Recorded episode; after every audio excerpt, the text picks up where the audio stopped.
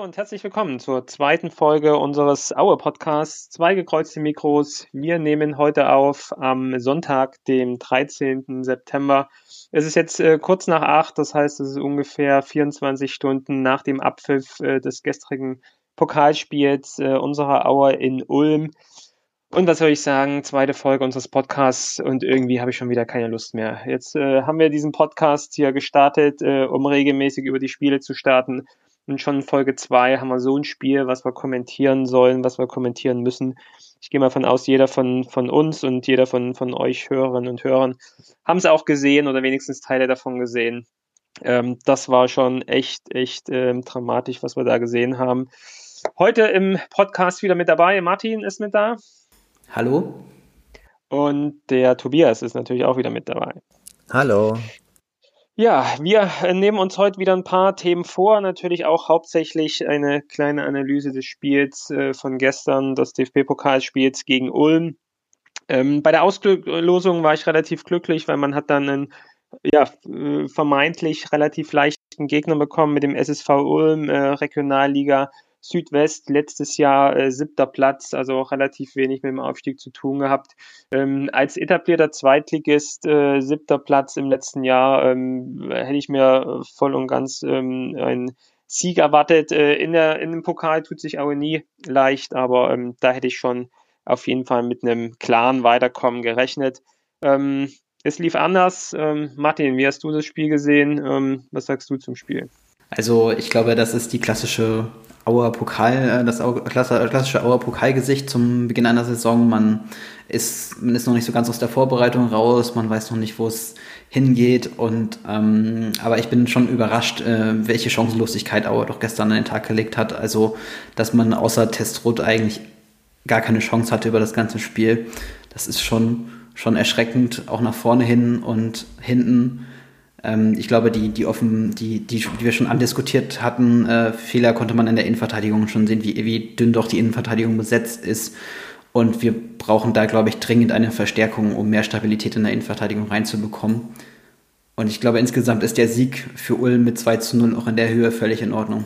Ich glaube, das muss man jetzt hier an der Stelle auch mal sagen. Und dann haben wir es auch hinter uns. Äh, genau den Punkt, äh, das war ein absolut verdienter Sieg. Man hat überhaupt kein Klassenunterschied gesehen, ganz im Gegenteil. Ähm, das war ja schon mitunter, ähm, dass Aue überhaupt nicht hinten rauskam und die, die Ulmer so draufgegangen sind, dass sie wirklich äh, ja, Aue gar nicht zum Spielen kommen lassen haben und dann eher auch ihr äh, Spiel aufgedrückt haben und ähm, zweite Halbzeit äh, noch ein Tor nicht gegeben, äh, was klares äh, nicht abseits war. Also das äh, hätte auch gut und gern 3-0, 4-0 ausgehen können, plus diese komplette Chancenlosigkeit, äh, die unser äh, offensives Mittelfeld in der Sturm gezeigt haben. Also ich bin echt, äh, echt konsterniert, äh, welche Mannschaft da gestern auf dem Platz stand und, und äh, ja, äh, welche Leistung äh, da gestern ähm, zustande kam. Ähm, Tobias, wie hast du es gesehen? Also ich war ehrlich gesagt auch ziemlich erschrocken, muss ich sagen. Ich habe mir schon gedacht, im Vorfeld des Spiels, das wird sicherlich ein harter Brocken, denn Ulm hat ja schon ein, zwei Spiele gemacht, ähm, gilt aktuell auch als ein Aufstiegskandidat in dieser Regionalliga und als ich schon die Aufstellung gesehen habe, äh, über den Kicker und dann später auch äh, im Sky-Ticket, ist mir schon noch ein bisschen anders geworden. Also ich habe dann irgendwie für mich gedacht, was machte der Gnajacic in der Innenverteidigung? Oder ist er sogar ein linker Außenverteidiger? Äh, wieso, wo, wo ist Busmann? Äh, wo ist Hattel? Ist das nicht eigentlich seine Position? Und schon die ersten fünf Minuten ist mir schon mehrfach ähm, Blut in den Adern gefroren, weil, glaube ich, gerade über diese Außenposition, über die ich gerade gesprochen hatte, natürlich auch immer die Angriffe gekommen sind. Es wirkte auf mich so, ähm, als wäre Aue irgendwie sehr gehemmt gewesen, irgendwie, als hätten, würden sie alle so, so zwei, drei Schritte weniger gehen, ähm, als wäre da gar nicht so der unbedingte Kampfwille vorhanden gewesen. Und das kann ich auch ein bisschen äh, unterlegen, denn währenddessen zum Beispiel Ulm äh, acht gelbe Karten gesammelt hat, wovon natürlich eine äh, Trainer Bachtaler und der die zweite Ackermann bekommen hat, was auch ein Co-Trainer ist, hat Aue plus zwei Karten bekommen, nämlich in Form von Gnajatic und Ballas. Also insgesamt auch eine komische Aufstellung, die sie gewählt hatten. Wir hatten nur einen defensiven Mittelfeldspieler und in Form von Riese. Dann hatten wir Gonte auf der Linksverteidigerposition. Nazarov hat einen Zehner gegeben. Und ich glaube, in der ersten Halbzeit hatten die bloß eine große Chance über den Philipp Zulechner. Ähm, Und ansonsten auch, ja, komisches Spiel, muss ich sagen. Viele sind weggerutscht. Ich weiß nicht, ob euch das aufgefallen ist, dass zum Beispiel Nazarov und Zulechte mehrfach auch weggerutscht sind. Ja, ja, das stimmt. Ja, ja und, und sie, sie wirkt noch alle also, es, also viele wirkten im Kopf nicht richtig da. Also auch der Florian, auch der Florian Krüger, der keine Ahnung, ich, ich will es jetzt nicht verschreien, ähm, aber da hat so der letzte Biss gefehlt und ich weiß es nicht, äh, so unbedingt der Kampfwille, das hast du auch nicht an, an der Körpersprache gesehen. Die waren alle irgendwie sehr gehemmt, als würde ihnen irgendwas anderes noch mit dem Kopf äh, rumspuken. Aber ich ja, also es war, ja, das, es war also auch für mich jetzt auch nicht nur irgendwie ähm, dass, dass, dass da die letzte Quäntchen Aggressivität gefehlt hat. Das hat ja komplett gefehlt. Also da war ja, ähm, ich habe zugegebenermaßen erst irgendwie zur 25., 30. Minute einschalten können. Ähm, aber ähm, da hattet ihr ja schon, wir haben ja unsere eigene WhatsApp-Gruppe und dann ja schon hin und her geschrieben, da hatte ich ja noch so ähm, etwas zu viel Sand geschrieben, ach, lass die mal anrennen, die Ulmer, die sind irgendwann kaputt und dann steht es immer noch 0-0 und dann äh, werden sie eben äh, ausgekontert oder dann können wir unser Spiel aufziehen. Kann ja auch eine Taktik sein äh, vom Trainer her, ähm, was man ja auch von Schuster kennt, dass er eher die ganzen Spiele eher mal defensiv angeht und im Zweifel auch überhaupt nicht eine Mannschaft, äh, ist jetzt eine Prognose, aber im Zweifel gar nicht offensiv einstellen kann und das einfach ein Spielprinzip ist. Äh, damit äh, habe ich mich jetzt mal in die, in, in die Halbzeit gerettet mit dieser, mit dieser äh, Meinung. Ähm, aber da kam ja in der zweiten Halbzeit noch weniger und ich würde das auch nicht, ähm, da kann man ja auch nochmal drüber diskutieren, ähm, haben wir ja auch in unserer Folge 1 bezüglich dazu und äh, Abgänge gesprochen bezüglich Minikader. Das ist für mich auch keine Ausrede, diesen Minikader zu haben, weil die Spieler, die gestern auf dem Platz standen, sind äh, fest äh, verankerte Zweitligaspieler, die letztes Jahr Aue auf Platz 7 geschossen haben, plus äh, einige Zugänge. Ähm, die ähm, aber auch äh, äh, im Zweifel sich dort integrieren sollten und dort nicht sich von dem Regionalligisten ähm, irgendwie sehr, sehr deutlich 2-0 abschießen lassen können. Also das war schon echt äh, krass gestern. Zumal ja auch der Ulm ja auch keine überraschende Taktik gespielt hat. Also was mir aufgefallen ist, sie haben ein unglaublich hohes Pressing gespielt und äh, haben dadurch auch zum Beispiel die Pässe aus der Innenverteidigung sind fast alle nicht angekommen. Also deswegen, es gab, ähm, das weil, weil ich das gesehen hatte, hat sich da auch Auer von Ulm auch ziemlich nerven lassen und zum Teil auch ziemlich treiben lassen. Also insofern, ja, keine Ahnung, hat, hat Ulm es geschafft, mit seinen begrenzten Mitteln einen eher gestandenen Zweitligisten den Schneid abzukaufen und verdient zu gewinnen. Wobei man ja auch nochmal sagen muss, äh, Ulm ist jetzt ja auch kein, kein Regionalligist, der aus dem Amateurlager ist, sondern Ulm wird wahrscheinlich auch Vollprofis haben und dann ist ja der Klassenunterschied vielleicht auch reell nicht zwei ganze Klassen, sondern eher eine, anderthalb Klassen. Also Ulm wird ja auch gute Chancen haben, gegen Drittligisten zu gewinnen und hat ja auch vor zwei Jahren die Eintracht aus dem Pokal rausgehauen. Also klar, wenn sie, wenn sie so spielen, dann, ähm, dann ähm, dürfen die relativ äh, schnell in die dritte Liga aufsteigen. Ja. Aber scheinbar ist es bei, äh, bei so einer Mannschaft wie Ulm dann halt mitunter auch genau umgekehrt, dass es eher eine Wettbewerbspokalmannschaft ist und sie im Zweifel über die Saison hinweg nicht die Leistung dann konstant auf den Platz bringen können.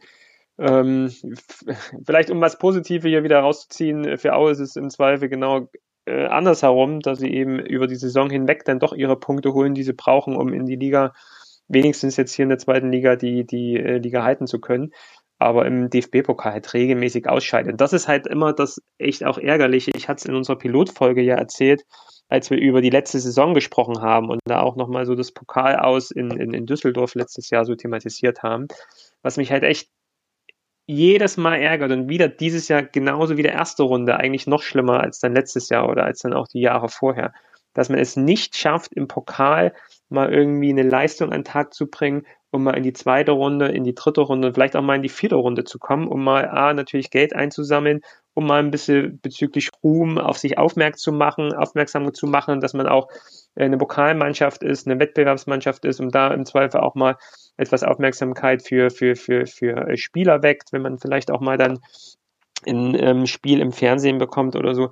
Aber regelmäßig lässt man diese äh, tollen Chancen irgendwie liegen und regelmäßig äh, lässt man sich von äh, Amateurmannschaften abschießen oder gut, letztes Jahr in Düsseldorf, das war auch ärgerlich, aber das war auch ähm, äh, gut, bei einem Bundesligisten kann man ausscheiden, aber auch ähm, wie das Spiel gelaufen ist, hätte man sich da eigentlich auch mehr ähm, erhoffen und erwarten können. ähm, das ärgert mich halt an dieser ganzen Sache. Ich bin immer ein Typ ähm, äh, in der Saison, für mich ist immer oder ganz häufig das Glas halb voll. Ich sehe immer äh, auch das Positive daran und äh, sehe dann auch, dass es über eine Saison hinweg auch mal Spiele gibt, wo man eben äh, Scheiße spielt. Aber der Pokal ist für mich immer irgendwie nochmal was anderes und da regt es mich wirklich auf, wenn wir regelmäßig einfach aus diesem Pokal relativ schnell ausscheiden. Es ist in diesem auch in diesem Jahr auch besonders bitter, weil ähm, wir haben ohnehin schon weniger Geld als sonst zur Verfügung und uns fallen jetzt hier auch 350.000 Euro einfach auch mal weg und das ist immerhin auch ein mittelmäßiger Zweitligaspieler. Ja. Oder, oder zwei Laien. Also das ist, ja. gerade unter dem Gesichtspunkt sehe ich das als super, super kritisch an, weil ich hatte wirklich gehofft, dass wir Ulm besiegen und auf der Grundlage vielleicht doch mal echt ein, noch mal ein flinker Außenstürmer noch mal geholt werden kann. Wobei, äh, gestern ehrlich gesagt, ähm, ich fand, das Spiel hat mich an, an Auswärtsspiele in der zweiten Liga erinnert, so, dass man sich erstmal hinten reinstellt und dann versucht, irgendwie zu Chancen zu kommen. Ich weiß aber nicht gestern, wie man zu Chancen kommen wollte, weil es wurden ja auch keine rausgespielt. Und es hat mich schon, schon auch an das Liga-Gesicht erinnert. Definitiv. Das stimmt. Das stimmt, aber das ist ja trotzdem natürlich immer noch ein Liga-Unterschied, wenn man in Ulm spielt oder jetzt, keine Ahnung, in Paderborn oder wo auch immer dann. Naja. Na klar, aber in der zweiten Liga kann man es vielleicht auch machen. In der, Im Pokal sollte ja. man als Zweitligist natürlich schon äh, das, das Spiel übernehmen und äh, nochmal auch an, in Erinnerung an äh, Nordhausen, die erste Halbzeit in Nordhausen letztes Jahr war eigentlich auch ähnlich. Da lag man ja auch erstmal zurück, aber da hat man dann, dann irgendwie den Schalter umgelegt und ich habe mich gestern die ganze Zeit gefragt, wann wird denn jetzt mal der Schalter umgelegt? Wann kommen denn jetzt mal die, die Aktionen nach vorne? Und ich meine, wie du schon sagtest, du hast ja auch später eingeschaltet, da 25. Minute, da hätte man ja mal erwarten können, dass auch ein Ruck durch die Mannschaft geht und man, man jetzt mal versucht, nach vorne zu spielen wenn ich den Fernseher einschalte, dann muss der Ruck durch die Mannschaft gehen. Genau so möchte ich. Ja. Genau so. Ja, also ist ähm, ja ziemlich derbe, derbes Spiel, ähm, so viel Fehlpässe und auch ja doch auch wieder dieser fehlende Körpereinsatz. Ähm, ich bin auch ein Freund von dem, von dem, äh, in Anführungsstrichen, hinten rumgespiele. Das war ja gestern auch doch äh, dann häufig. Also ich habe ja auch lange Jahre Fußball gespielt und ich finde es immer einen guten Moment zu sagen, wenn nach vorne nichts geht, kann man immer hinten rumspielen und das ist dann immer Ballbesitz und das ist immer wichtiger, als dem Gegner den Ball zu geben. Äh, und Martin Menne ist ja auch ähm, äh, fußballtechnisch dann doch auch so gewandt, dass er damit äh, umgehen kann, jedenfalls im, äh, in den häufigsten Fällen. Aber was dann gestern halt dann in dieser Regelmäßigkeit passiert ist und auch wirklich diese Ideenlosigkeit im Zweifel über Minuten hinweg in dieser hintersten Reihe die Bälle hin und her zu spielen, das ist ja das Erschreckende, was man dann eben auch sieht, weil man eben gegen, gegen Ulm spielt, gegen Regionalligisten, äh, mhm. um 300.000 Euro. Dieses eine Spiel muss gewonnen werden, dann gibt es 300.000 Euro und dann gibt es eine zweite Runde und dann gibt es wieder eine neue Auslosung und dann mit etwas Glück kriegt man halt irgendwie mal ein ähm, ja, ein gutes Los vielleicht nochmal äh, mit dem Heimspiel und dann geht es in die dritte Runde, wie auch immer. Diese einfachen Chancen lässt man jedes Jahr regelmäßig liegen. Das ist echt ärgerlich. Aber ich irgendwie wiederhole ich mich ja jetzt irgendwie gefühlt. Genau. Ich, ich, ich weiß nicht, wie es euch geht. Vielleicht noch ein Punkt. Ähm, ich wollte gestern ja, man ist so vor diesem Fernseher und man guckt dann so zu und denkt dann so irgendwie, ja, irgendwie gefühlt, man merkt ja irgendwie, da wird nichts mehr und irgendwie, das ist auch so ein, so ein Gehampel da und man will umschalten, aber man kann natürlich nicht, weil man ja immer noch dann guckt. Also irgendwie so dieses Gefühl, ähm, dieses, dieses, diese, diese Fremdscham, äh, dann sozusagen immer weiter zu gucken, wie, wie, wenn ein Unfall passiert, wo man nicht hingucken darf, aber dann trotzdem hinguckt, weil man, weil man wissen will, was passiert. Oder aber, ähm, kennt ihr diese Sendung auf RTL 2 äh, Naked Attraction? Äh, jetzt mal ein kleiner Ausflug in das, ins Fernsehen. kennt ihr, kennt ihr diese Sendung? Das ist eine Serie. Nein. Kennt ihr die, Martin, Tobias? Ich gucke kein RTL 2. so, ja, ja, ja, so, pass auf. Äh, ich erzähle es Martin, weil Tobias es im Zweifel ja genau kennt. Ist eine Sendung, äh, ganz einfach gesagt, es sind fünf Kabinen. In diesen fünf Kabinen sind fünf nackte Menschen. Im Zweifel ähm, äh, relativ, also äh, keine Ahnung, im Zweifel als Beispiel, fünf Männer stehen nackt in diesen fünf Kabinen. Die Kabinen sind zu mit so einer Plexiglas-Scheibe, ähm, dass man so die Umrandungen sieht, aber nicht mehr. Davor ist eine äh, Frau angezogen und die stellt Fragen und die Männer beantworten die. Und mit jeder Fragerunde geht diese Scheibe etwas von unten nach oben hoch. und man sieht im Zweifel zuerst die nackten äh, Füße, dann die nackten Knie, dann das nackte Geschlechtsteil, dann die nackte Brust und ganz am Ende irgendwie die, den, den, den Kopf und den kompletten Menschen. Und die Frau entscheidet sich dann, in dem Moment ist sie auch schon nackt, ähm, entscheiden sich diese zwei nackten Menschen ein Date miteinander zu verbringen. Ganz einfach gesagt. Ganz, ganz schlimme Sendung, ähm, relativ, oder, äh, ganz äh, niedriges Niveau. Und man zappt so rein und denkt, was ist das für ein Quatsch? Und man bleibt aber irgendwie hängen. Und das sind irgendwie äh, keine attraktiven Körper. Das ist alles, also es ist auch, ähm, es ist auch, ähm, es, es, ist, es ist ziemlich, ziemlich schlimme Sendung, aber man guckt sie trotzdem. Und das, ja, will ich äh, so die Parallele ziehen zu dem Spiel von gestern. Äh, Naked Attraction RTL 2 und das Spiel SSV Ulm gegen Erzgebirge Aue. Man bleibt irgendwie hängen, weiß, dass es falsch ist, ist absolut falsch, das jetzt zu gucken. Man ärgert sich danach, dass man es geguckt hat, aber man ist irgendwie hängen geblieben. Das so als kleiner Abstecher in das, äh, in den Fernsehboulevard den ich auch nur ab und zu mal äh, äh, zufallsweise geguckt habe. Aber deine Analogie ist ja schon ein bisschen schräg, weil das Aue-Spiel, das guckst du ja am Ende dann doch, doch aus so einem gewissen Zwang raus eher. Weil du das jetzt als Fan gucken willst. also, aus einem gewissen Zwang heraus kann ich mitunter auch Fernsehsendungen gucken. du kennst die äh, familiäre äh, Herrschaft über die Fernbedienung bei uns zu Hause nicht. Aber gut, äh, wollen wir vielleicht das mit diesem Bild dann auch abschließen, dann ist vielleicht alles zu diesem Spiel gesagt und ähm, wir können den Pokal abhaken. Äh, Pokal ist auch nur einmal im Jahr, ist der Satz, der, glaube ich, häufig fällt, wenn man äh, über die Auer Pokalhistorie spricht. Ähm, schön wäre es gewesen, aber leider ist der Haken dran. Es gibt keine Pokalspiele für Aue dieses Jahr mehr. Schade, schade. Aber nach der Saison ist vor der Saison. Wir gucken auf die Saison 2020, 2021 und die beginnt für uns in der kommenden Saison mit den normalen Saisonspielen. Ähm, Spieltag 1 äh, gegen Würzburg nächstes äh, Wochenende und dann die Woche drauf erstes Heimspiel gegen Fürth. Wir wollen ja auch versuchen, in diesem Podcast ähm, mal so etwas eine Gegnerbetrachtung zu machen. Zum einen die Spiele analysieren, die passiert sind, aber auch mal eine kleine Betrachtung der kommenden Gegner ähm, machen. Das ist jetzt am Anfang der Saison dann immer noch schwer, weil man ja so die Mannschaften noch nicht einschätzen kann. Aber so ein paar Punkte, glaube ich, kann man zu den Gegnern schon sagen. Ähm, Spiel 1 Würzburg, Aufsteiger aus der dritten Liga, am Ende dann doch auch relativ glücklich aufgestiegen. Ähm, Tobias, ähm, hast du dir die Mannschaft mal angeschaut und kannst ein paar Worte dazu sagen? Ja, ich habe sie schon mal angeschaut. Das ist eine insgesamt junge Mannschaft. Sie haben ähm, wichtige Stützen verloren. Also zum Beispiel, sie haben den Sebastian Schupan verloren. Der hat seine hat die Karriere beendet. Und äh, sie haben natürlich auch den Fabio Kaufmann verloren. Äh, sie haben aber auch ein Stück weit auch ähm, Qualität zugeführt, zum Beispiel den Fabian Giefer von Augsburg, den Arne Feig von Heidenheim, der auch schon 32 ist. Robert Hammann konnten sie halten, Kiano Staude äh, und Florian Becker. Ich glaube, sie werden gerade am Anfang sehr stark noch von ihrer Euphorie getragen sein. Wichtig ist aber auch zu bedenken, dass Würzburg wirklich keine überzeugende Drittligasaison gespielt hat. Sie hatten unglaublich viele Gegentore für einen, für einen Aufsteiger und hatten, haben praktisch in gewisser Weise auch von der Corona-Pause ähm, profitiert, was sie vorher relativ wenig mit dem Aufstieg zu tun hatten. Insgesamt glaube ich, ähm, dass es eine, dass sie gerade am Anfang super motiviert und super euphorisch sein werden, aber dass die Qualität am Ende nicht reichen wird, um, um die Klasse zu halten. Für ich denke, es wird einer der wichtigsten Mitkonkurrenten um den, um den Abstieg sein. Und ich glaube, ähm, dass hier am Anfang kann man vielleicht noch davon bauen, dass die Mannschaft sehr unerfahren ist, so dass Aue da gegebenenfalls auch einen Punkt oder wenn es an einem sehr, sehr guten Tag sogar drei Punkte mitnehmen kann aber Leistungssteigerung von Aue natürlich vorausgesetzt. Gerade im letzten Jahr haben wir ja auch am ersten Spieltag äh, dann doch auch den, den Auswärtssieg geholt äh, in Fürth äh, letztens.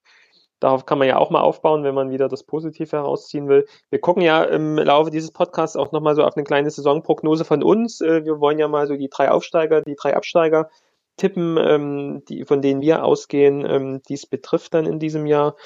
Ähm, Würzburg, Martin, wie ist da eigentlich die, die Zuschauersituation? Würzburg ist Bayern. Bayern ist, glaube ich, meiner Meinung nach immer noch ähm, keine Zuschauer. Ähm, genau, Bayern oder? hat meiner, meines Wissens nach ähm, immer noch keine Zuschauer zugelassen, was natürlich auch schade ist, weil Würzburg ein wunderbares Stadion da am, am Fluss hat. Welcher Fluss ist noch genau? Äh, der Main. Der Main, richtig. Ähm, und das, das ist ja direkt neben so einem, so einem Schwimmbad auch mit äh, Biergarten und so. Das wäre jetzt wahrscheinlich auch bei dem Wetter nochmal echt eine schöne Auswärtsfahrt gewesen.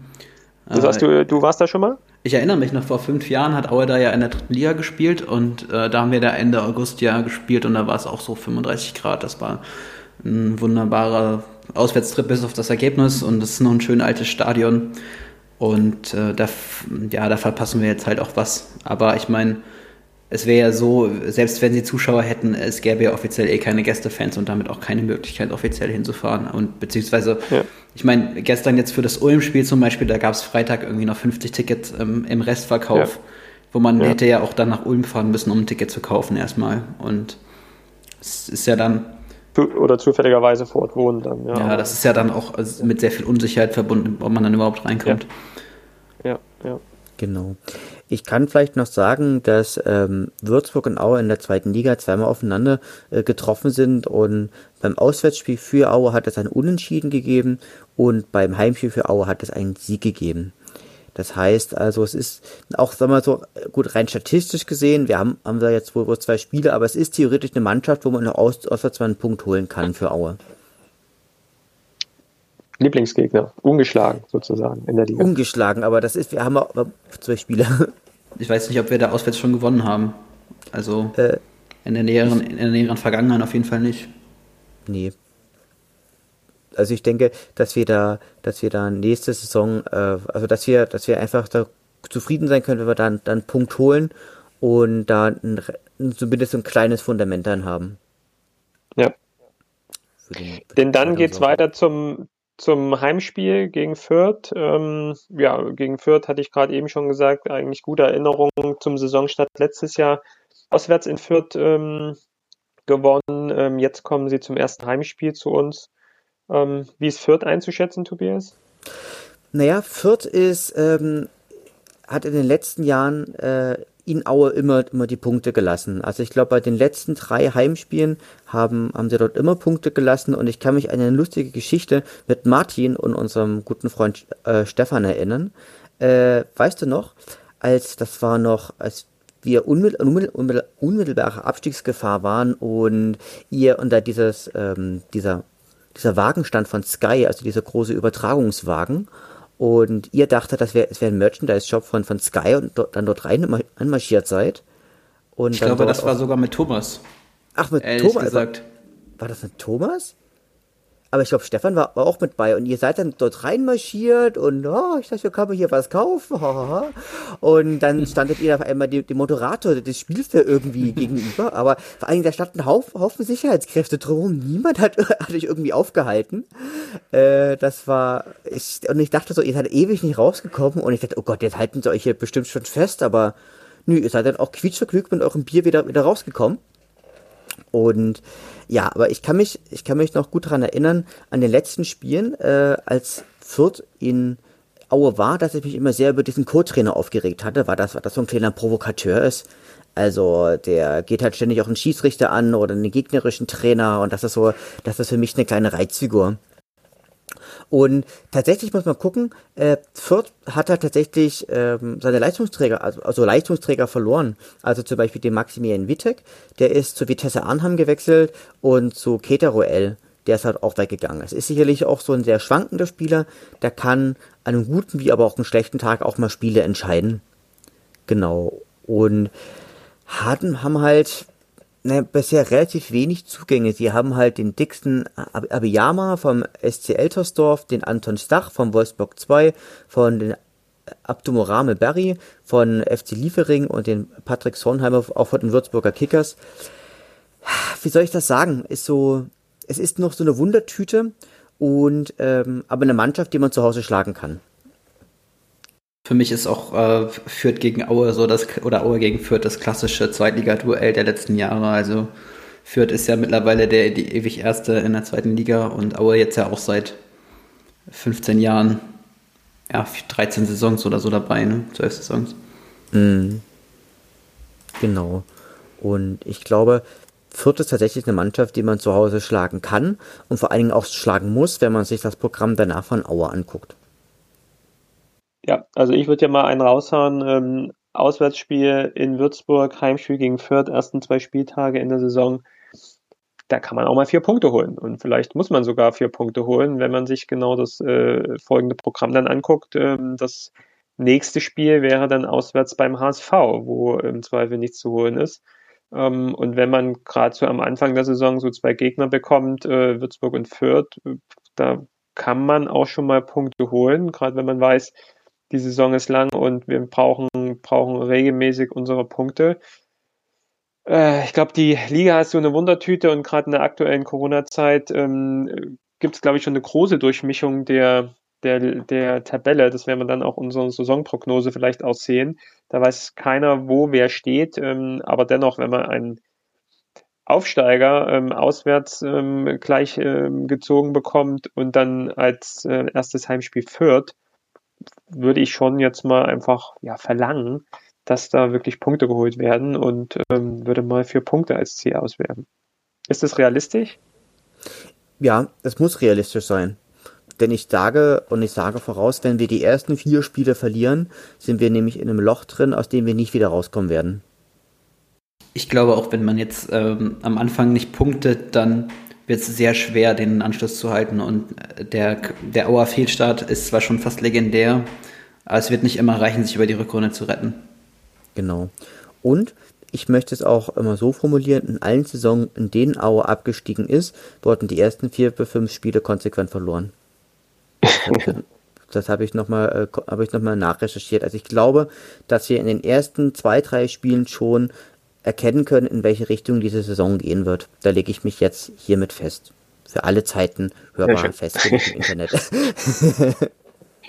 Werden wir uns dann ähm, im, im, Nachblick dann uns nochmal anschauen. Genau. Ja, aber erst äh, mit, mit Fürth ist dann das erste Heimspiel auch, ähm, was auf der Tagungsordnung steht. In zwei Wochen wäre das ja dann ähm, ungefähr. Erste Heimspiel heißt auch erstes Heimspiel mit Zuschauern. Ähm, wie ist das aktuelle Konzept? Ich äh, bin ja hier von Hamburg aus immer ähm, nicht so tief in der, in der sächsischen Ordnungswelt vertraut.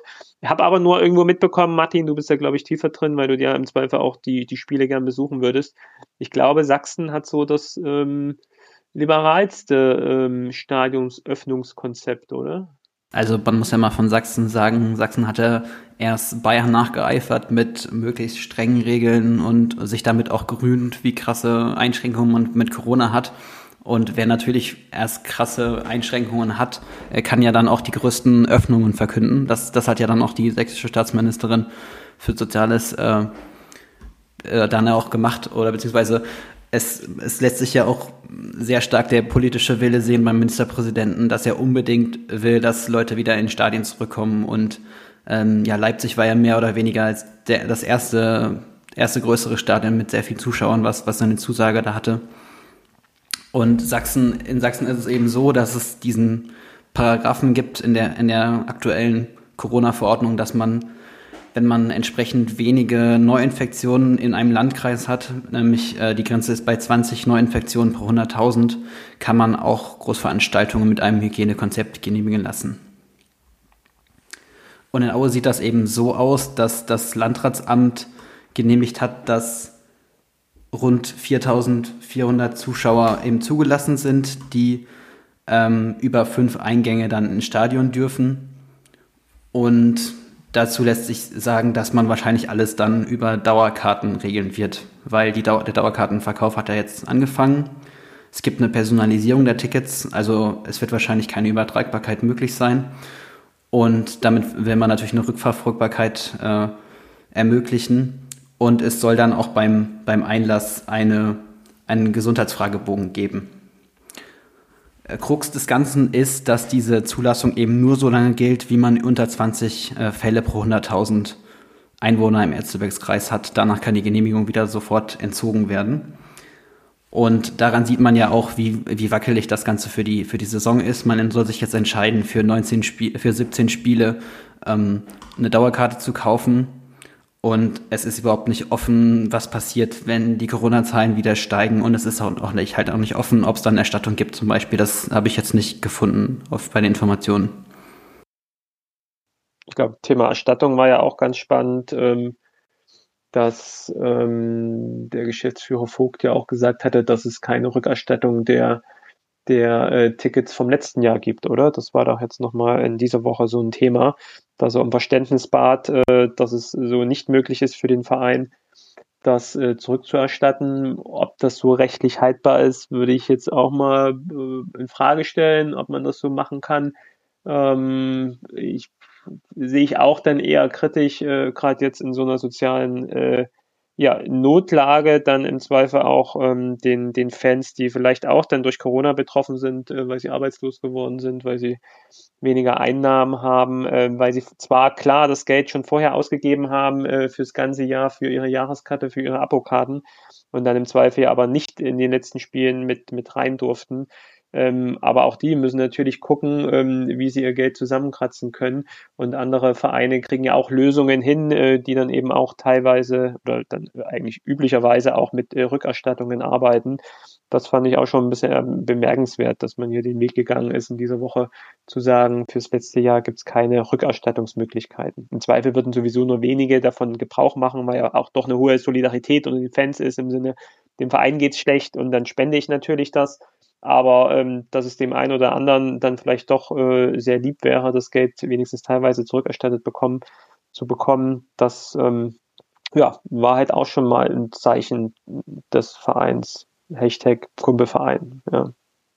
Über das kann man diskutieren.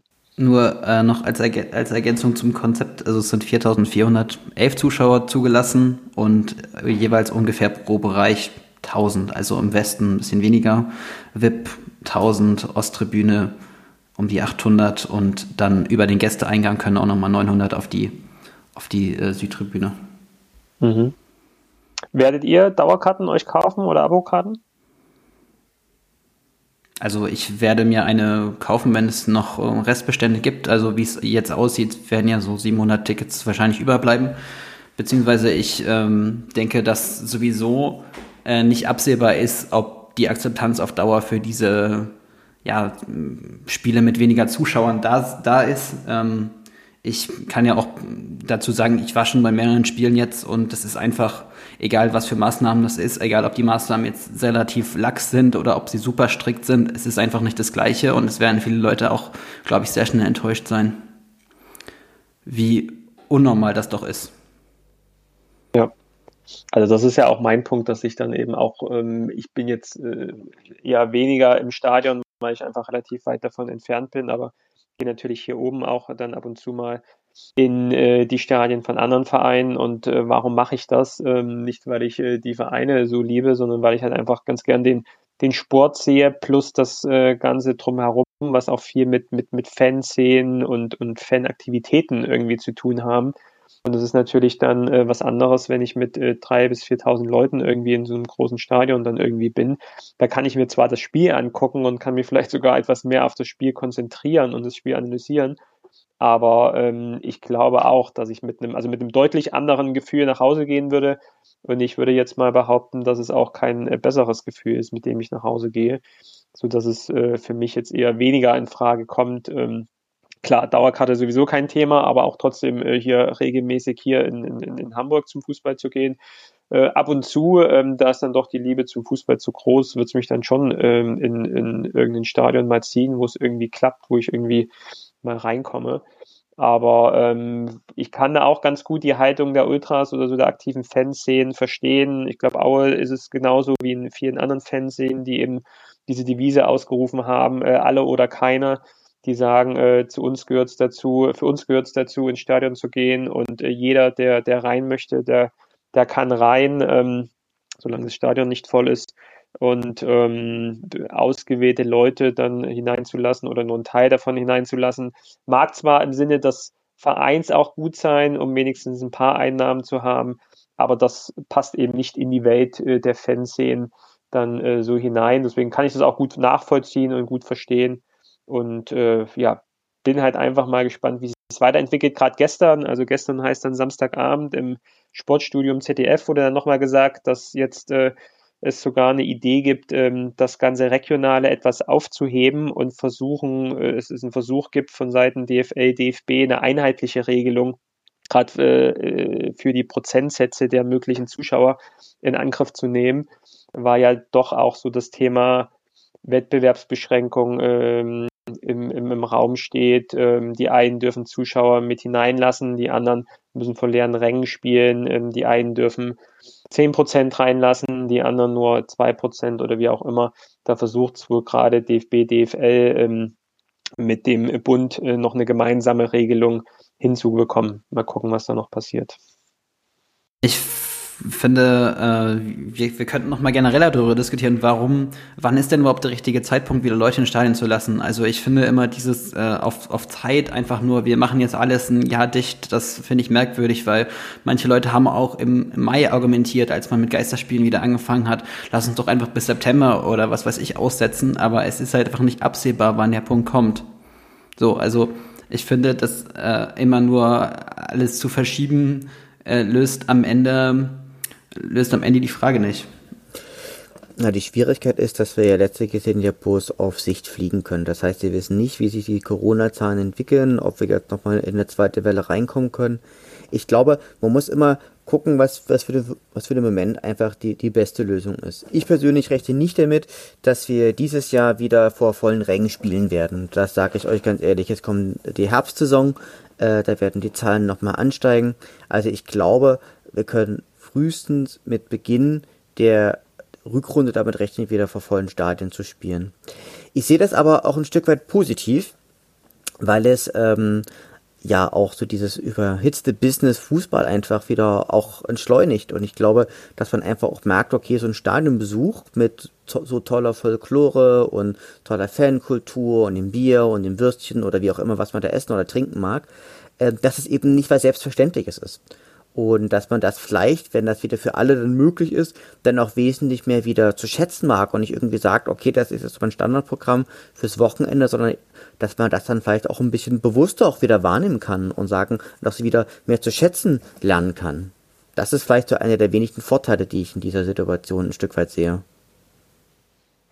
Also für mich ist es auch nachvollziehbar, ähm, dass natürlich die Vereine versuchen, so schnell wie möglich auch äh, so viel wie möglich Zuschauer wieder reinzuholen, weil es gerade natürlich versuchen dann weniger in der, in der ersten Liga, aber sage ich mal so ab der zweiten Liga ist man ja schon als Verein angewiesen auf Zuschauereinnahmen. Und da wird natürlich dann auch äh, versucht, äh, so viel wie möglich ähm, äh, juristische Winkelstricke irgendwie zu nutzen und äh, dann äh, zu versuchen, ähm, die Zuschauer ins Stadion zu bringen. Also das kann ich schon nachvollziehen. Auf der anderen Seite ist es halt immer so dieses Pandemierisiko. Ja, wir leben immer noch in einer Pandemie und müssen gucken, wie wir, wie wir damit zurechtkommen und dass wir da gut äh, und gesund äh, durchkommen. Und da ist es im ersten Moment natürlich zu vermeiden, äh, in Menschenansammlungen zu gehen. Und beim Fußball äh, ist es normalerweise üblich, dass man in einer Menschenansammlung steht. Ähm, jetzt haben die Vereine ja große Konzepte gemacht. Mal gucken, wie das gelebt wird. Äh, mal gucken, ob das auch wirklich so funktioniert. Mal gucken, wie die Politik äh, oder die Vereine reagieren, wenn es im Zweifel bei manchen Stadien, manchen Vereinen nicht funktioniert. Darauf bin ich mal ganz gespannt. Aber ich ähm, gehe jetzt tatsächlich mit und es gab bei mir auch so eine gewisse Entwicklung. Da gehe ich jetzt mit zu sagen, okay, es ist nachvollziehbar, dass die Vereine sich sehr, sehr strikt dafür einsetzen, jetzt die Zuschauer wieder reinzuholen, weil sie eben auch auf die Einnahmen eingewiesen sind. Und äh, das trifft ja auch zu 100 Prozent auf unseren Verein zu. Also ähm, Helge Leonard hat ja auch diese Woche ähm, dazu reichlich ähm, ja, Auskunft gegeben, beziehungsweise sich auch sehr, ja, wie soll ich sagen, sehr formell und sehr weitreichend beim tollen Ministerpräsidenten in Sachsen bedankt. Ähm, ich glaube, da gab es auch einen Tweet, ähm, Martin, hast du den, haben, können wir den vielleicht gerade mal aufrufen? Das war irgendwie so eine große Dankesrede. Der Tweet war, danke MP, es war eine großartige Veranstaltung, geschuldet klarer Entscheidungen von klar denkenden Menschen. Und äh, das Ganze war zum äh, Tag der Sachsen, der ja dieses Jahr in Auerbad Schlema stattfinden sollte. Und da gab es jetzt ja als Ersatz oder mehr oder weniger im, innerhalb dieses Tages, der viel größer hätte ausfallen sollen, gab es ja ein Stadionkonzert, wo der Ministerpräsident von Sachsen Kretschmer und der Ministerpräsident auch von NRW meines Wissens nach als Partnerland von Sachsen, Armin Laschet, äh, ja auch im Auer Stadion gewesen sind. Wisst ihr, wie viele Zuschauer da drin waren? Habt ihr was davon gesehen, gehört? Also offiziell hätten, glaube ich, 2000 reingedurft, aber ich hatte jetzt kurz vorher mal reingeschaut, da war ja noch super viel an Karten auch einfach verfügbar. Und deshalb glaube ich auch, dass, äh, dass diese Akzeptanzprobleme auch einfach jetzt da sind. Also ich, ich bin mir nicht mal sicher, ob alle Dauerkarten jetzt sofort weg sind. Also ich glaube, manche das Leute haben schon noch eine gewisse Distanz und ähm, ob man jetzt Abstand oder Maske trägt, das ist einfach nicht normal. Also ich meine, ich kann das ja auch berichten. Ich war jetzt ja auch schon in so einem, in so einem Riesenstadion mal, mich in, in De Kuip in, in Rotterdam mit 5000 Zuschauern in einem 50.000er Stadion mit Maskenpflicht und Abstand. Das, das ist einfach das Gegenteil von normalen Fußballerlebnis. Und ich glaube auch, selbst wenn man eine Dauerkarte hat, ob es da, ob's, Dauer Spaß machen wird, steht auf einem ganz anderen Blatt und da würde ich eine, ein großes Fragezeichen dran machen. Ja. Definitiv wird das Fußballerlebnis ein anderes sein. Mit diesen. Beschränkungen, definitiv. Ja. Gut, ähm, Helge Leonard ist natürlich auch eine sehr äh, reizvolle Person, äh, die natürlich auch, wenn man sich mal überlegt, ähm, den Tweet hat er abgesendet, 6. September, äh, kurz vor acht äh, und auch nochmal so ein bisschen auseinandergenommen. Ne? O-Ton geschuldet klarer Entscheidungen von klar denkenden Menschen. Heißt ja nichts anderes.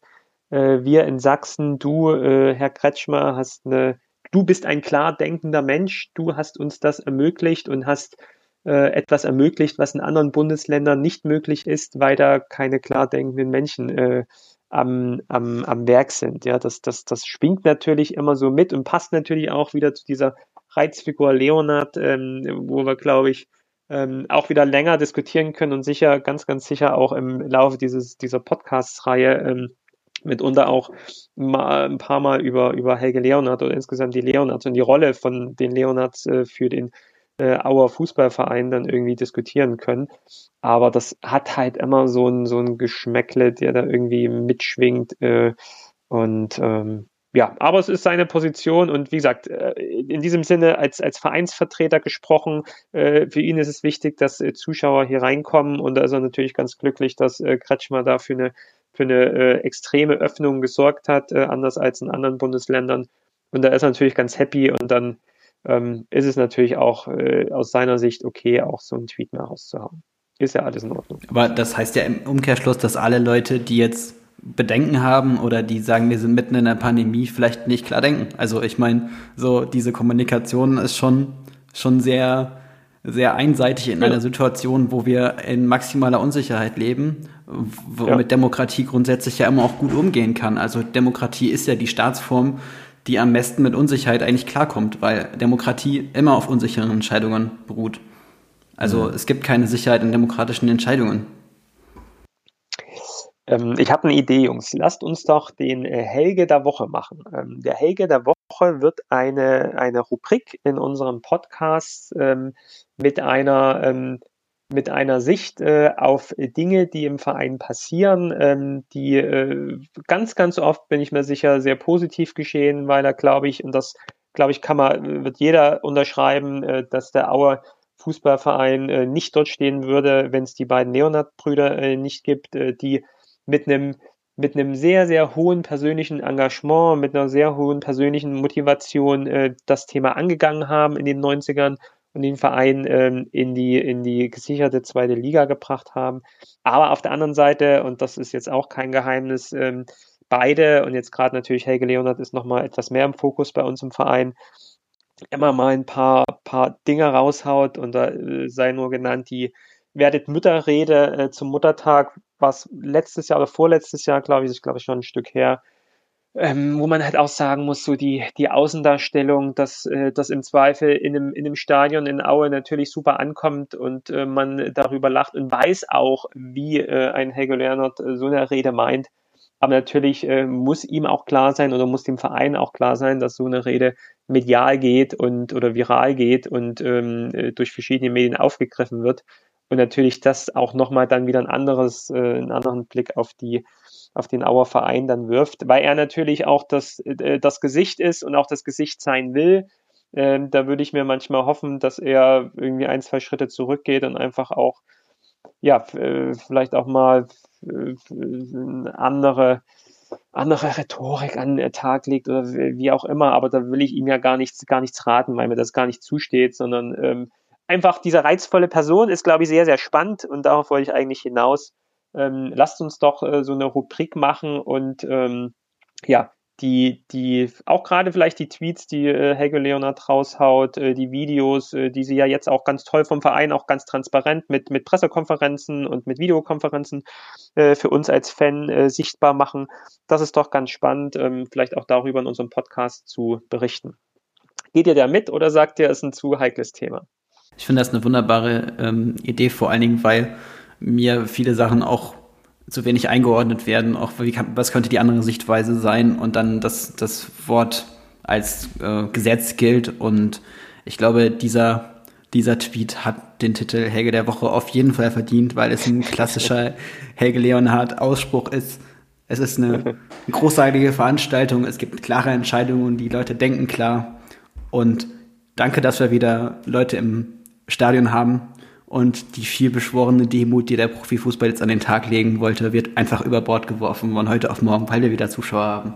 Ich bin jetzt ein bisschen ketzerisch, aber ich glaube, ihr versteht schon mein, meine Ironie ja. an der Stelle.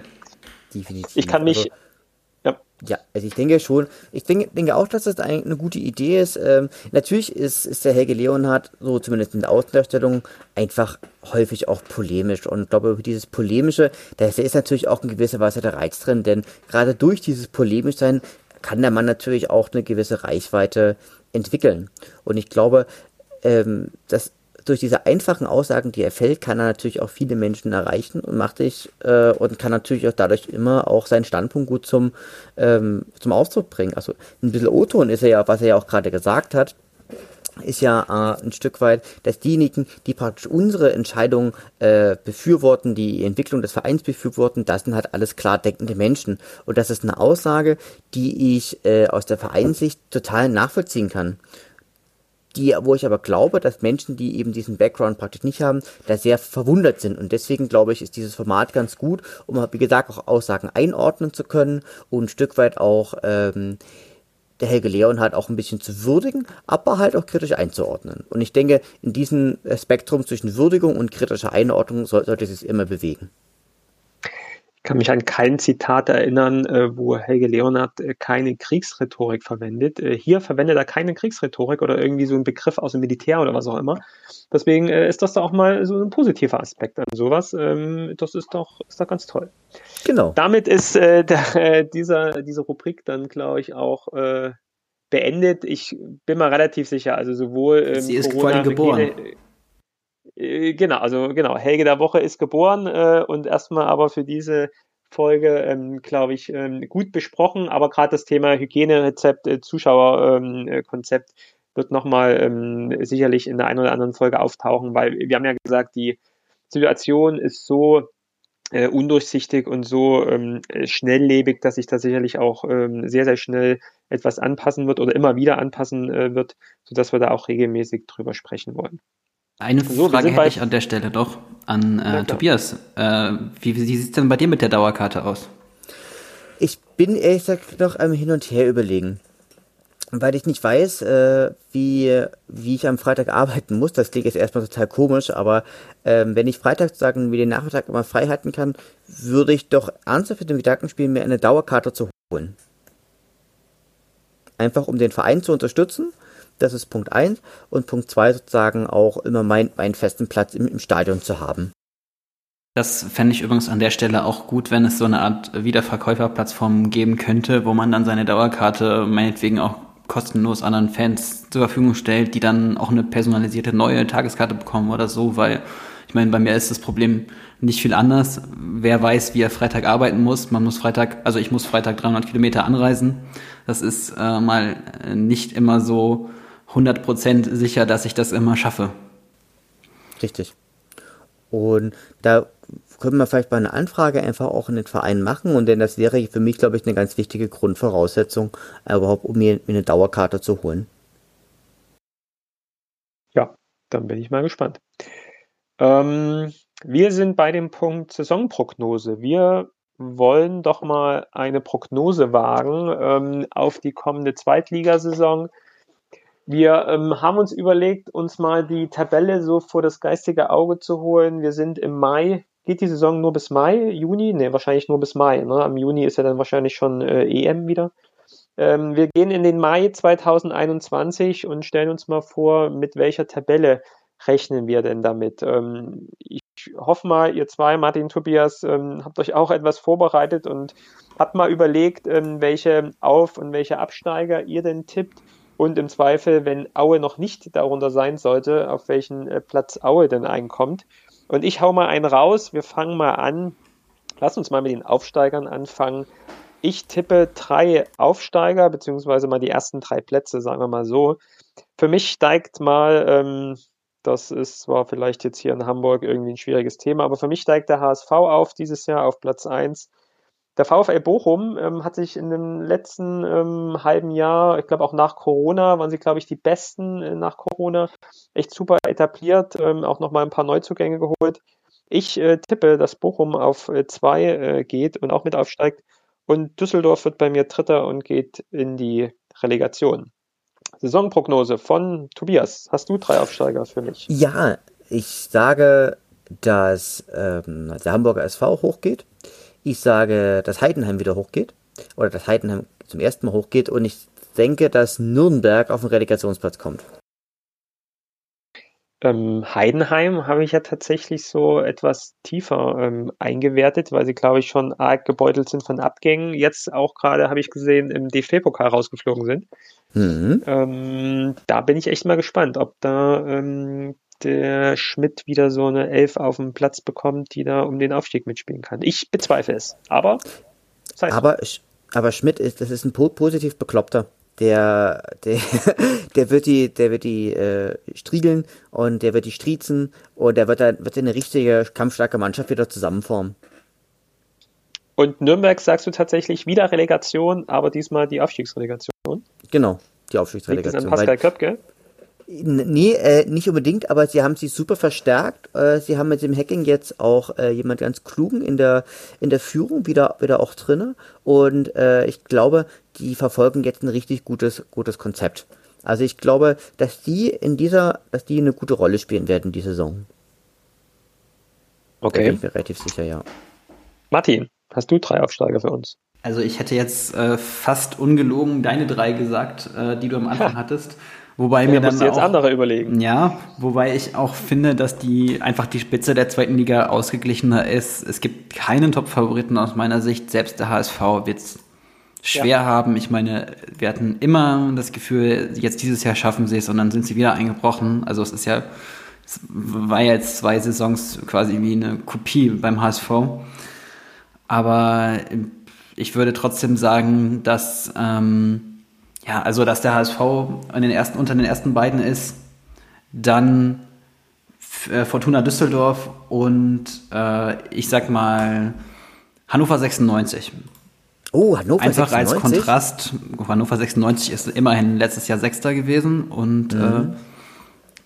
äh, ist ja auch so ein, so ein Verein, wenn sie jetzt nicht aufsteigen, dann steigen sie wahrscheinlich die nächsten fünf bis zehn Jahre nicht mehr auf. Ähnlich wie Bochum. Also ich sehe das so ein bisschen, dass manche Vereine sich dann auch in der zweiten Liga etablieren, weil dann der Wettbewerbsvorteil, den man noch aus der Bundesliga hatte, beim, nach dem Abstieg irgendwann ja auch versiegt. Aber Hannover ist doch auch so ein Verein, wo eigentlich permanent Unruhe ist. Also wo eigentlich permanent irgendwelche Störfeuer sind. Also ich glaube, Hannover hat von der Manpower wirklich ähm, die Energie, um aufsteigen zu können. Aber ich glaube, durch diese ganze innere Unruhe und durch diese fehlende innere Geschlossenheit und durch dieses Störfeuer vom Kind, ähm, glaube ich nicht, dass sie dauerhaft den Aufstieg mitspielen werden. Ja, wie gesagt, ich denke, dass die Spitze relativ nah beieinander ist und da könnte auch Hannover 96 oben wieder reinrutschen oder wir sehen am Ende ein Team, was wir gar nicht auf der Rechnung haben. Mhm. Ich glaube, von den, Aufsteig von den Absteigern kann man auch sagen, dass wir wahrscheinlich alle nicht denken, dass jetzt Bielefeld, äh, Bielefeld äh, Paderborn äh, oben mitspielen wird. Also. Nee, das denke ja. ich auch nicht. Ich denke, Paderborn dass die, die eher so ein Team sind, das sich im Mittelfeld einpendelt. Ähm, hoffen wir für sie, dass sie nicht äh, wieder nach unten durchgereicht werden, aber ich glaube, aber lustig die, da, lustig fände ich es eigentlich nicht, weil ich meine, ich glaube, Paderborn würde man sich über einen Klassenerhalt äh, jetzt dieses Jahr mal sehr freuen. Wo man ja sich eigentlich auch sieht als etablierter Zweitligist irgendwie ja. und, und gar nicht in, als Bundesligist oder Drittligist. Ja. Okay, dann haben wir doch ein äh, bunt gemischtes Bild von äh, Aufsteigern und können am Ende der Saison mal drauf gucken, ähm, ja, wer denn hier recht behalten sollte. Ich Dann würde noch zum Abstieg, ja? Ich würde noch mal einen anderen Tipp abgeben. Ich glaube, dass Braunschweig ein Überraschungsteam werden wird diese Saison. Warum? Ich glaube, weil Braunschweig hat Hammer-Transfers und ich habe die ja auch im DFB-Pokal gesehen und ich muss sagen, das hat mir sehr gut gefallen, was die zusammengespielt hatten. Da war eine klare Spielphilosophie vorhanden und ich glaube, die haben auch mit dem mit dem Meier echt einen guten Trainer und die haben auch, ähm, also ich denke, da habe ich ein gutes gutes Gefühl bei Braunschweig. Das ist, das wird so, so ein Überrascher. Das, glaube ich, so ein, hat die haben das Zeug für ein so Überraschungsteam zu sein. Überraschungsteam wäre für dich welcher Platz? Also, also zumindest, wo ich sage, so äh, mindestens in den gehobenen Top 10. Also so Gut, aber weit. Das wäre ja fast kein Überraschungsthema in der zweiten Liga für einen Aufsteiger. Also Überraschung ist ein Durchlauf für mich, aber naja. Ja, weil ich, ich habe nämlich gerade ne, ich habe ja nämlich gerade mal vor mir äh, stehen, die ganzen Marktwerte der, ähm, der, der ganzen Zweitligisten. Und ich glaube, das wird so ein Team sein, also Eintracht Braunschweig, die werden wesentlich besser sein, als es ihr Marktwert widerspiegelt. Und deswegen für mich Überraschungsteam. Ich glaube, es ist jetzt ähm, keine Überraschung, wenn man sagt, die Stärken liegen in der Offensive und die Schwächen der Defensive, wenn man gerade im DFB-Pokal jetzt 5-4 äh, gewonnen hat zu Hause. Ähm, aber ich habe auch das Spiel am Freitag gesehen, hat mir auch tatsächlich gut gefallen und äh, kann auch nicht verhehlen, dass ich mich gefreut habe für Daniel Meyer, dass er da gleich so, so einen Einstand in, in Braunschweig äh, hingelegt hat. Ähm, das sah schon gut aus. Auf der anderen Seite, wenn man den äh, Dominik Vitra da hinten in die zentrale Abwehrposition stellt und dann ja auch irgendwie vier Gegentore bekommt, gut gegen den Bundesligisten, aber trotzdem, ähm, ich bin mal gespannt. Ähm, also ich glaube, ist ein sehr, sehr spannender Aufsteiger. Ich traue den auch von Platz ja, 5 bis äh, 17 wahrscheinlich alles zu. Ähm, aber auf jeden Fall einer der Vereine, wo ich dieses Jahr mal ein Auge drauf werfen sollte. Nicht äh, nicht gerade weniger wegen ähm, Daniel Meyer, Vitra, äh, Kaufmann von drin. Ähm, das ist ja mitunter mal wieder ein Farmteam von uns, äh, dass sie ja wieder ein paar Spieler geholt haben, die auch mal in Auer gespielt haben. Ähm, auf jeden Fall ein sehr spannendes Team dieses Jahr. Gut, dann gucken wir uns nochmal die Absteiger an. Ich, ähm, nee, ich mache mal als letztes diesmal wieder. Martin, fang du doch mal an mit den drei Absteigern. Puh, da erwischte mich auf dem falschen Fuß, hätte ich fast gesagt. Ähm, ich glaube, äh, Würzburger Kickers wurde ja schon in der, in der Vorschau gesagt, ist wahrscheinlich zu schlecht für diese Liga mit dem Kader. Ich denke auch, äh, Osnabrück wird dieses Jahr es schwer haben, wenn nicht sogar direkt absteigen. Und ich denke auch der KSC wird unten drin stehen. Also das, das wären meine letzten drei. Mhm. Wie, Tobias? Ja, definitiv. Du hast das gerade meine, meine Abstiegskandidaten vorweggenommen. Also ich sage, ähm, also ich stelle jetzt mal hier eine zweite gewagte Prognose auf. Ich sage, dass Erzgebirge Aue am letzten Spieltag gegen den VfL Osnabrück äh, die Klasse sichern wird. Weil die spielen nämlich am letzten Spieltag äh, zu Hause gegeneinander. Und ich sage aber auch, dass der SSV Jan Regensburg auch in massive Abstiegsnot geraten wird weil die haben eine ganz grottige ähm, ja, Vorbereitung gespielt und haben sehr viele Leistungsträger verloren und das, was ich heute auch im DFB-Pokal gesehen habe, war nicht überzeugend. Und ich glaube auch, dass so, dass Regensburg auch lange was mit dem Abschied zu tun haben wird. Würzburger Kicker sind wie gesagt zu schwach. VfL Osnabrück haben einfach ihre, ihre Korsettstange verloren. Und ähm, Karlsruhe, die haben jetzt einen noch geringeren Etat als letztes Jahr und haben auch ähm, gute Leute verloren haben aber auch ein, zwei gute Neuzugänge. Und ähm, man müsste mal gucken, wie, wie sich Sandhausen zum Beispiel dieses, dieses Jahr entwickelt. Die gelten ja immer als Abstiegskandidat, werden es aber wohl schaffen. Und aber ich sage auch, dass Würzburg und VfL Osnabrück sowie Karlsruhe sowie Jan Regensburg hinten stehen werden. Also Würzburg. Also dein, dein letzter wäre Würzburg? Würzburg, dann ähm, würde ich sagen KSC mhm. und dann Osnabrück. Okay. Ja, also scheinbar gibt es da wenig zu diskutieren, weil im Zweifel sind das nämlich auch meine äh, Abstiegskandidaten. Aber ähm, nur zwei von drei, also auch KSC und Würzburg, also Würzburg letzter, KSC vorletzter äh, bei mir. Aber ähm, hingegen eigentlich meiner inneren Einstellung, und damit mache ich mir jetzt nochmal weniger Freunde hier in äh, Hamburg, würde ich tatsächlich St. Pauli auch mal mit als äh, tatsächlichen Abstiegskandidaten hier ins Rennen werfen. Äh, setze ihn mal auf den Relegationsplatz, Platz äh, 16. Mhm. Ähm, ich kriege ja hier relativ viel dann mit von St. Pauli und auch viele Kollegen und Freunde ähm, sind tatsächlich St. Pauli-Fan und ich bin auch äh, ja äh, häufig äh, im, im, Stadion drin oder jetzt natürlich schon lange nicht mehr gewesen, aber ähm, bin da schon relativ relativ nah dran, wie man es halt als Aue-Fan äh, zu einem äh, St. Pauli-Verein äh, sein kann. Aber was man da halt so mitbekommt, das hat sich auch schon im letzten Jahr dann schon so gezeigt, ist eine sehr, sehr große Unruhe, auch insgesamt im Verein sehr eine große Unruhe. Jetzt nochmal einen sehr großen Cut gemacht. Ich habe mir jetzt irgendwann mal bei einem Vorbereitungsspiel die Aufstellung angeguckt und äh, kaum mehr äh, bekannte Namen gesehen. Also ein ziemlich großer ähm, äh, Spielerwechsel ist hier vonstatten gegangen in den letzten Wochen. Ähm, neuer Trainer, der glaube ich von der U19, ähm, glaube ich, kam mit Timo Schulz. Äh, zwar so ein, so ein St. Pauli Eigengewächs, was ja im ersten Moment vielleicht so ganz gut ist, aber da natürlich jetzt äh, doch ins relativ kalte Wasser geworfen wird. Heute habe ich mir nochmal ähm, auch mit dem Kumpel zwar nicht das Spiel angeguckt, aber dann äh, die die Statistiken ähm, mir angeguckt. Die St. Paulianer sind heute, glaube ich, 4-2 gegen Elversberg. Äh, Im Übrigen genauso Regionalligist äh, Südwest, äh, wie es jetzt Ulm war. Sind sie heute relativ deutlich rausgeflogen, waren schon zur Halbzeit 2-1 hinten mit äh, lass mich lügen, 12 zu 2 Torschüssen äh, für Elversberg und am Ende waren es irgendwie 24 zu 8 äh, Torschüsse oder so. Also es muss auch total überlegenes Spiel von Elversberg gewesen sein, seiner Zeichens äh, Viertligist äh, auch, ähm, so dass ich äh, äh, da ne, also da einfach sagen will, St. Pauli ist für mich schon ein Kandidat, der dieses Jahr zu kämpfen hat und ich würde ihn jetzt einfach auch mal auf einen Relegationsplatz setzen und ähm, äh, ja, natürlich dann hoffen, dass sie drin bleiben über die Relegation. Aber äh, ja, das sind für mich so die drei Abstiegskandidaten, St. Pauli, KSC und Würzburg. Ist für aber euch auch ja? Ist, ist für euch aber auch Auer Abstiegskandidat? Ja, da wollte ich gerade äh, hinüberleiten. Also ah, äh, sehr, sehr, sehr, sehr positiv gesagt. Also keiner von uns hat jetzt mal Aue auf einen direkten Abstiegsplatz oder auf einen Relegationsplatz gesetzt. Das heißt, wir gehen mal und wahrscheinlich ist da auch in, in, in großer Hoffnung Funken und äh, Vereinsliebe natürlich dabei.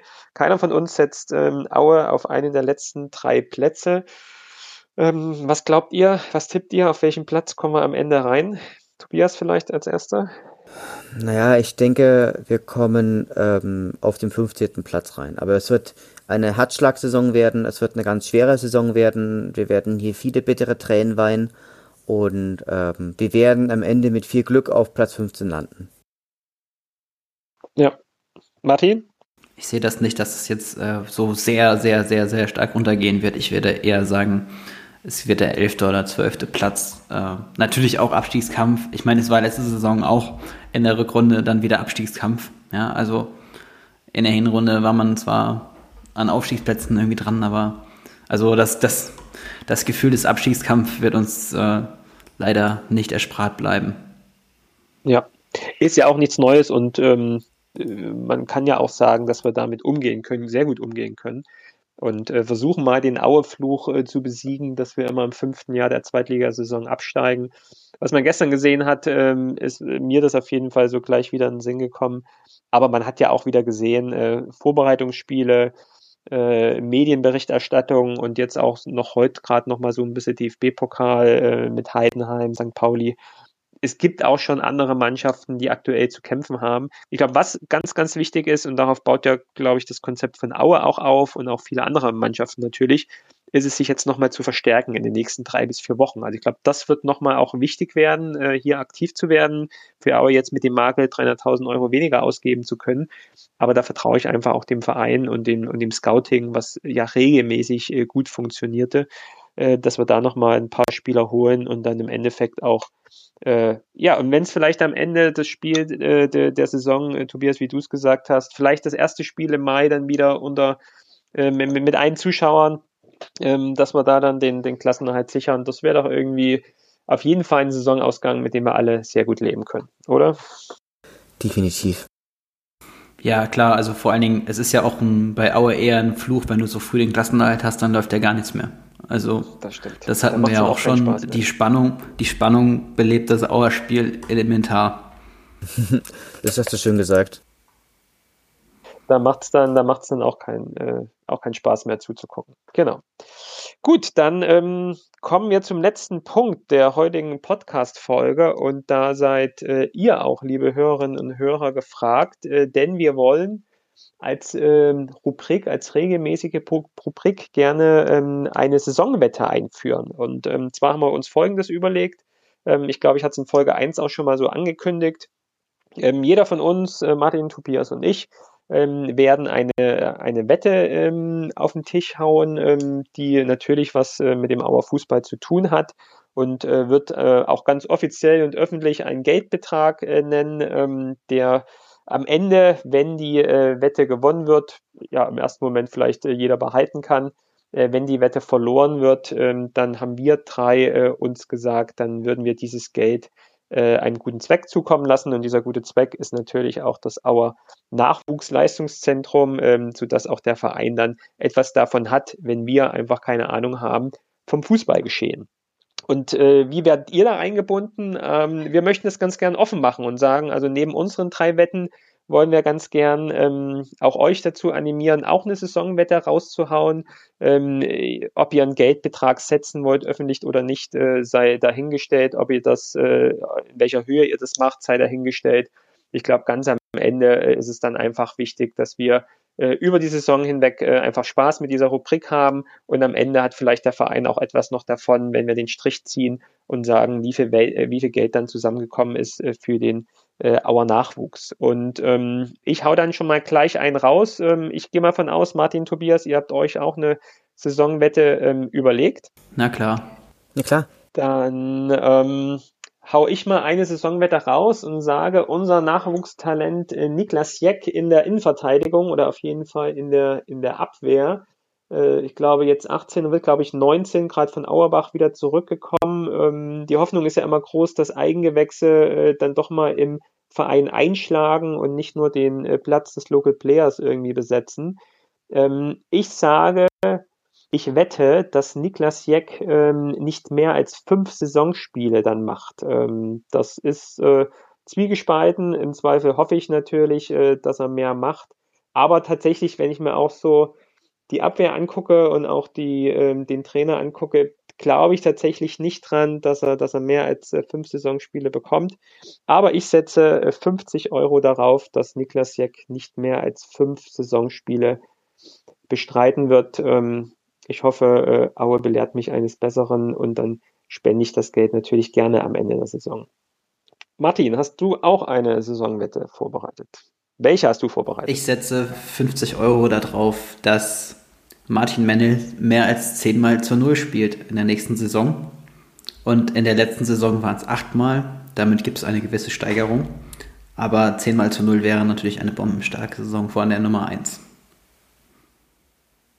Das ist da auch mal ein Ding, dann äh, die, die tolle Leistung im letzten Jahr dann nochmal zu steigern. Okay, spannend. Tobias? Ich sage, ähm, dass Erzgebirge Aue nicht zu den drei schlechtesten Torverhältnissen gehört diese Saison. Das heißt, dass sie vom Torverhältnis mindestens auf Platz 15 sind. Das ist auch eine gewagte These. Ne? Das ist ja auch regelmäßig so, dass wir da relativ schlecht sind. Ähm, Spiele relativ hoch verlieren und wenn wir gewinnen, dann eher relativ knapp. Aber gut. Aber gut. Äh, gute Wette.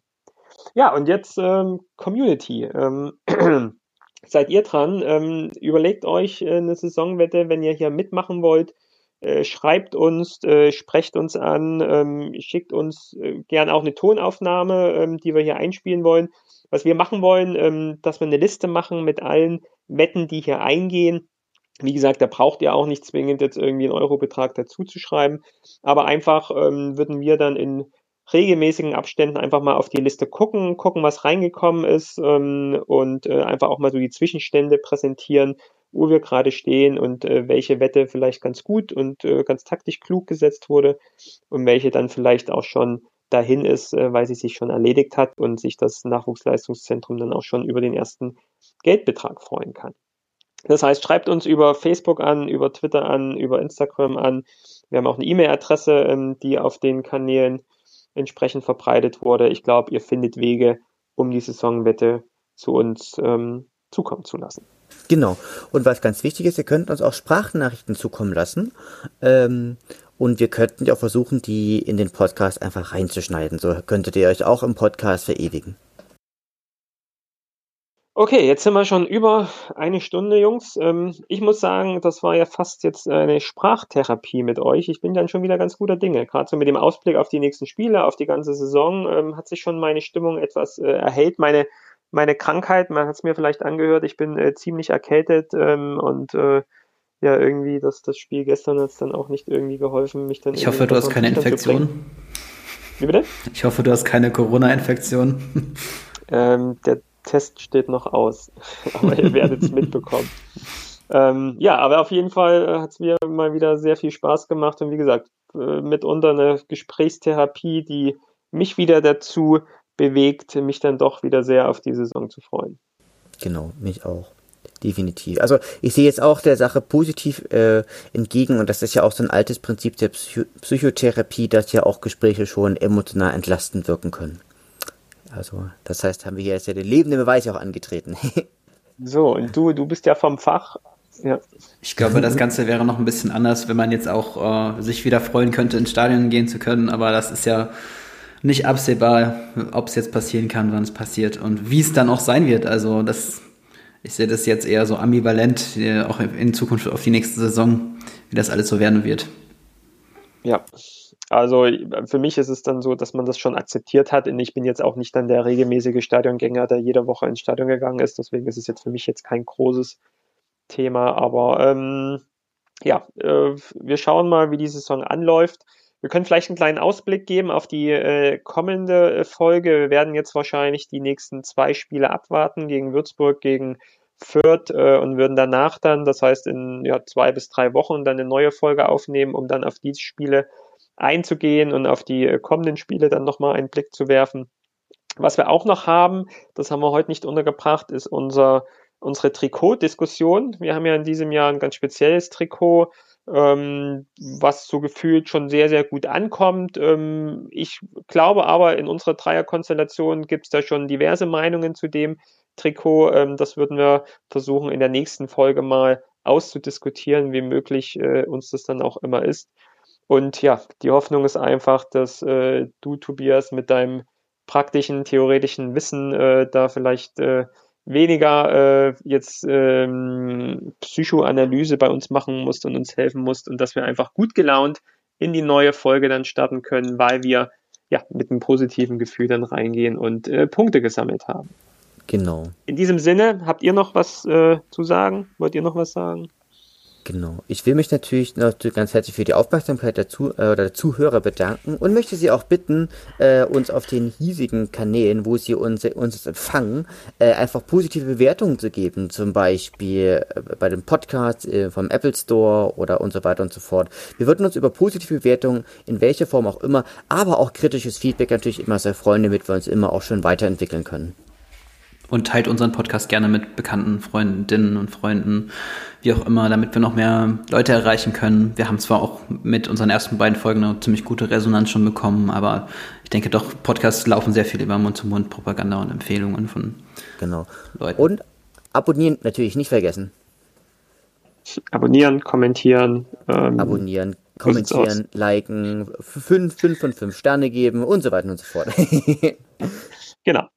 Ähm, ja, das ist ein gutes Schlusswort. Äh, vielen Dank, äh, genau, auch von meiner Seite nochmal für die, für die, äh, für das super Feedback, was wir bekommen haben. Auch über die Auer äh, sage ich mal, hinaus ähm, haben uns einige andere Fan-Podcasts ähm, auch geliked und abonniert und auch äh, sogar geteilt und auf uns aufmerksam gemacht. Äh, das war echt super. Ähm, vielen Dank dafür und äh, uns macht es immer noch Spaß und äh, wir haben immer noch Lust und werden euch hoffentlich regelmäßig dann in diesem Our Podcast mit neuen Folgen versorgen. In diesem Sinne, bleibt gesund, alles Gute und bis bald. Tschüss. Ciao. Ciao.